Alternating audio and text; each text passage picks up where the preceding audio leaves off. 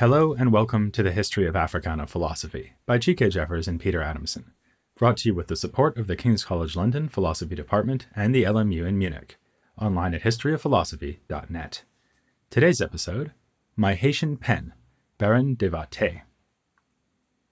Great achievements are often followed by great uncertainty. You come home from your high school or college graduation ceremony from the hospital where you've just given birth, from running your fastest ever race, or climbing your highest ever mountain, and you think, okay, now what? The same rule holds in political life, as we can see from the history of revolutions. Overthrowing the old regime is not the last step, but the first. In the case of the Haitian Revolution, the first step was already a giant leap for mankind. Whatever else happened in the aftermath of the country's independence in 1804, at least the population could take pride in staging the world's greatest and most successful slave revolt but much else remained unclear. First of all, there was the matter of the mode of government. Jean Jacques Dessalines had himself crowned the Emperor of Haiti in October of 1804, taking the title Jacques I. The Constitution of 1805 confirmed this establishment of Haiti as an empire and gave Dessalines the power to appoint his own successor. He did not get the chance to use this authority, though. Dessalines was assassinated in 1806, and disagreement over the way forward left the country divided between two rulers, both of whom had fought under Dessalines. Alexandre Pétion, who was of mixed ancestry and born free before the Revolution, ruled the southern part as an ostensibly democratic republic, though it wasn't very democratic in practice. By 1816, a new constitution named Pétion president for life, again with the power to select his successor, though as a nod to republican principles, the Senate had the job of confirming this choice. Meanwhile, the north was under the rule of Henri Christophe, brought to Saint Domingue from Grenada as a slave before the Revolution. Christophe believed that a weak presidency was insufficient for the purposes of leadership, and so in 1811 he was crowned the king of a hereditary monarchy. Then there was the other small matter of the rest of the world. France refused to recognize Haiti's independence, and other European powers and the United States followed suit. Under these circumstances, could the country, whether republic or monarchy, manage to retain its autonomy, even as the French schemed to retake it and reimpose colonial control and possibly slavery? Alongside all these uncertainties were more abstract questions about the meaning of the revolution itself. Of course, apologists for slavery were appalled at the revolution's success. They wrote retrospective justifications of the French policies in Haiti and argued that the violence of the uprising just showed that slavery was indeed necessary to keep black populations docile. It's a preposterous argument from today's perspective, but at the time, it put white abolitionists on the defensive.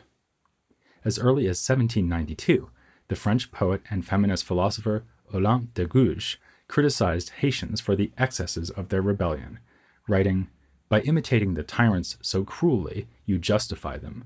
Men were not made for chains, but you prove that they are necessary.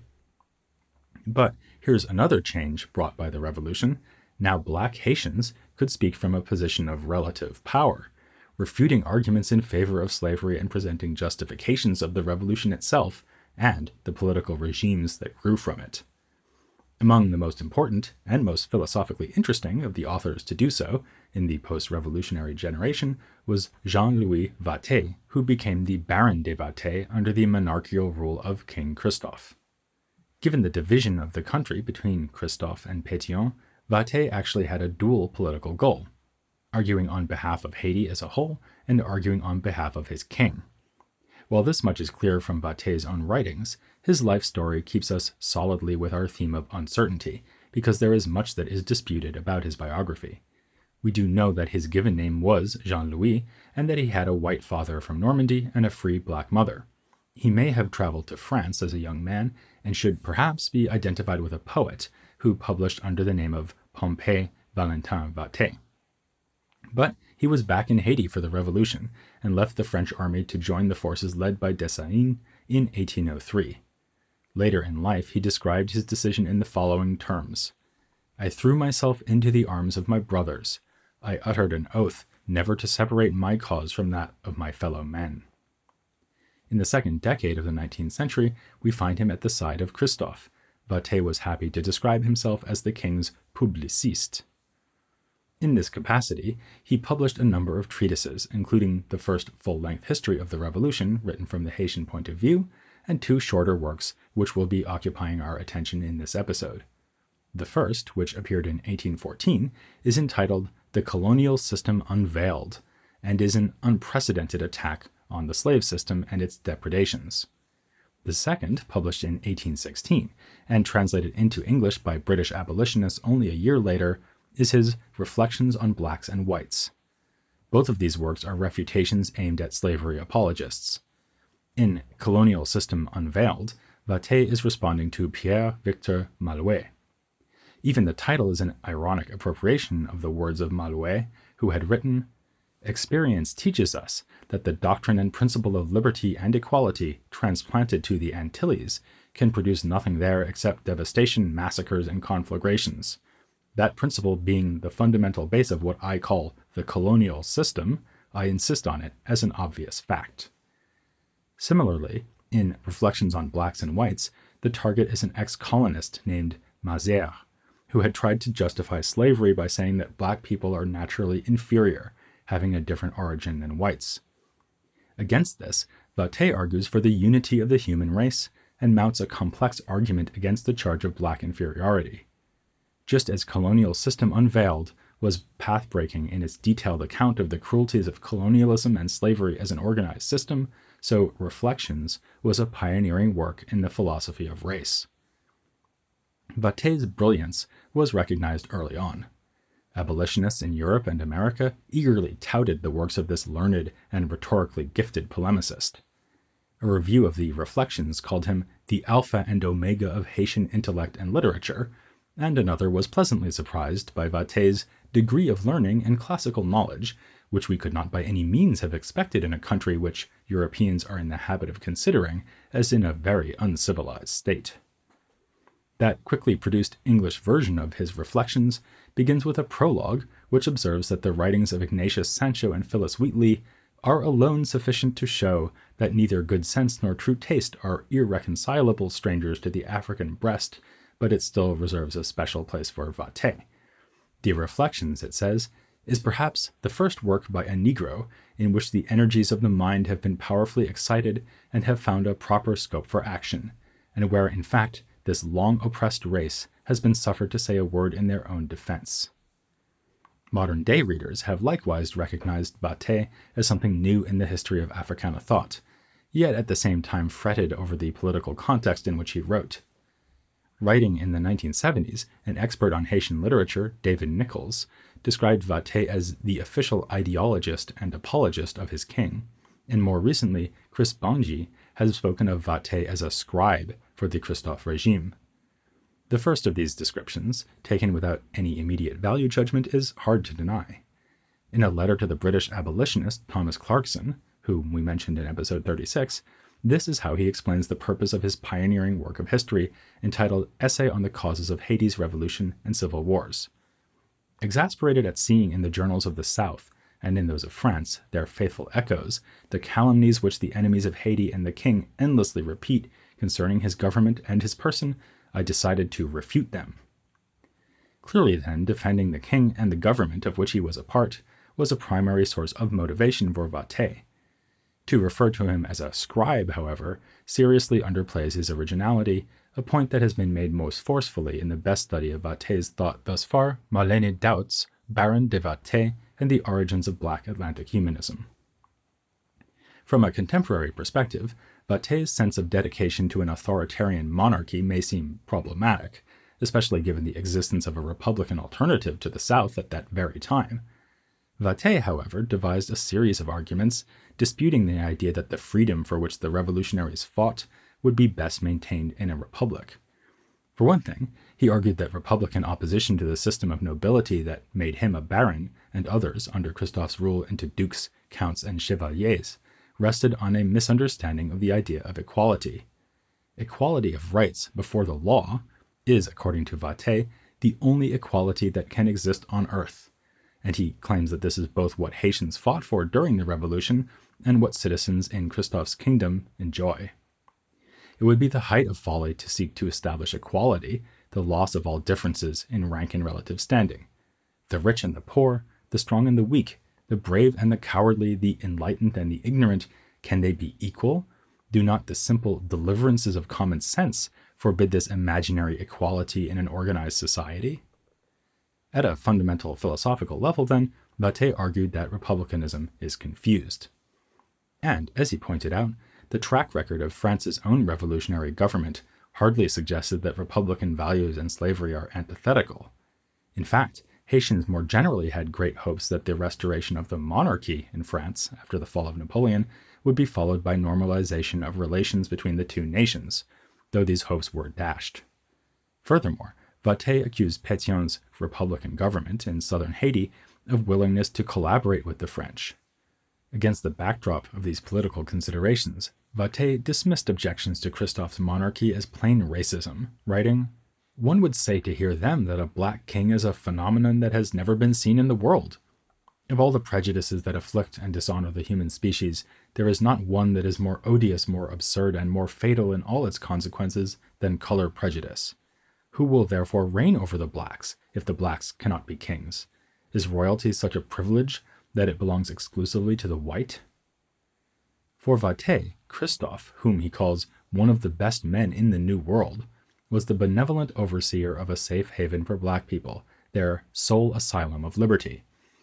He viewed monarchy, the strongest possible form of centralized power, as one natural result of a struggle for liberation. If this sounds surprising, consider his favorite example Britain, a country in which free population are subjects of the crown. In fact, Vastey often had nice things to say about the British, since one of his goals was to persuade them to offer recognition to Haiti. The Christophe regime even toyed with the idea of making English the national language of Haiti, in order to make a clean break with the French oppressors and entice the British to adopt a more friendly policy. Vastey also wanted the British to expand their efforts to civilize Africa, already begun in Sierra Leone. On Vastey's telling, Britain and other European powers at this time were defenders of freedom and promoters of enlightened culture, with France the lamentable odd man out. He saw hypocrisy as endemic to the French governing and intellectual classes, about whom he presciently remarked Posterity will never credit the fact that, in an enlightened century like ours, some men who call themselves scholars and philosophers have endeavored to reduce other men to the condition of brute beast by denying there is but one original type of the human race, and that they have done so solely for the sake of maintaining the abominable privilege of oppressing one portion of humankind. True philosophers will stand up against tyrants, he says, giving the obvious example of Socrates and the rather dubious example of Seneca. The thesis that humans have more than one origin is, as we've already mentioned, at the heart of his Reflections.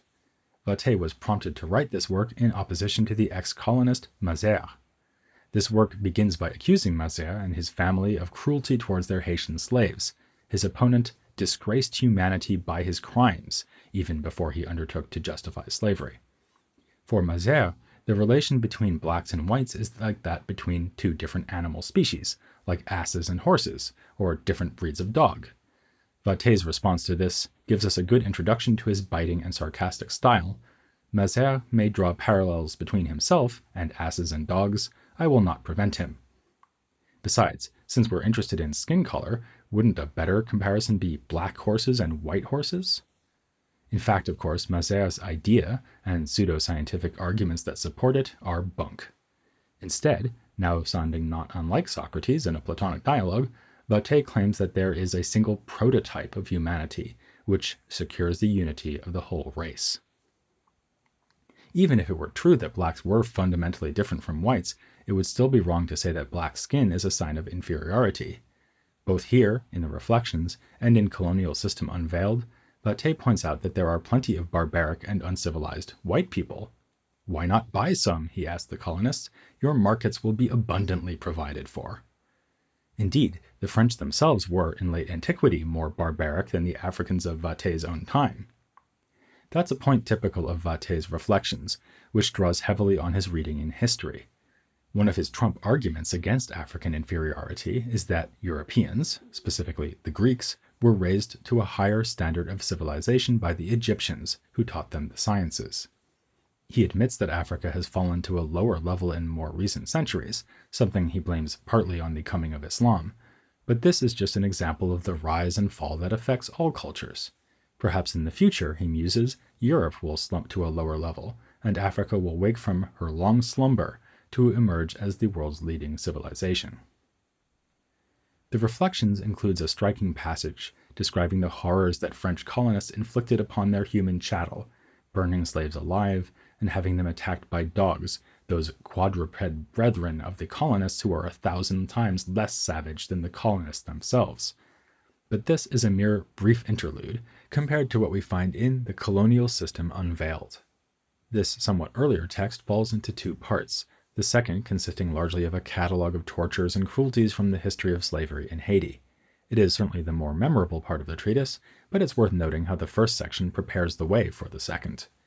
Vastey puts the Haitian experience in context by describing the exploitation of the New World more generally.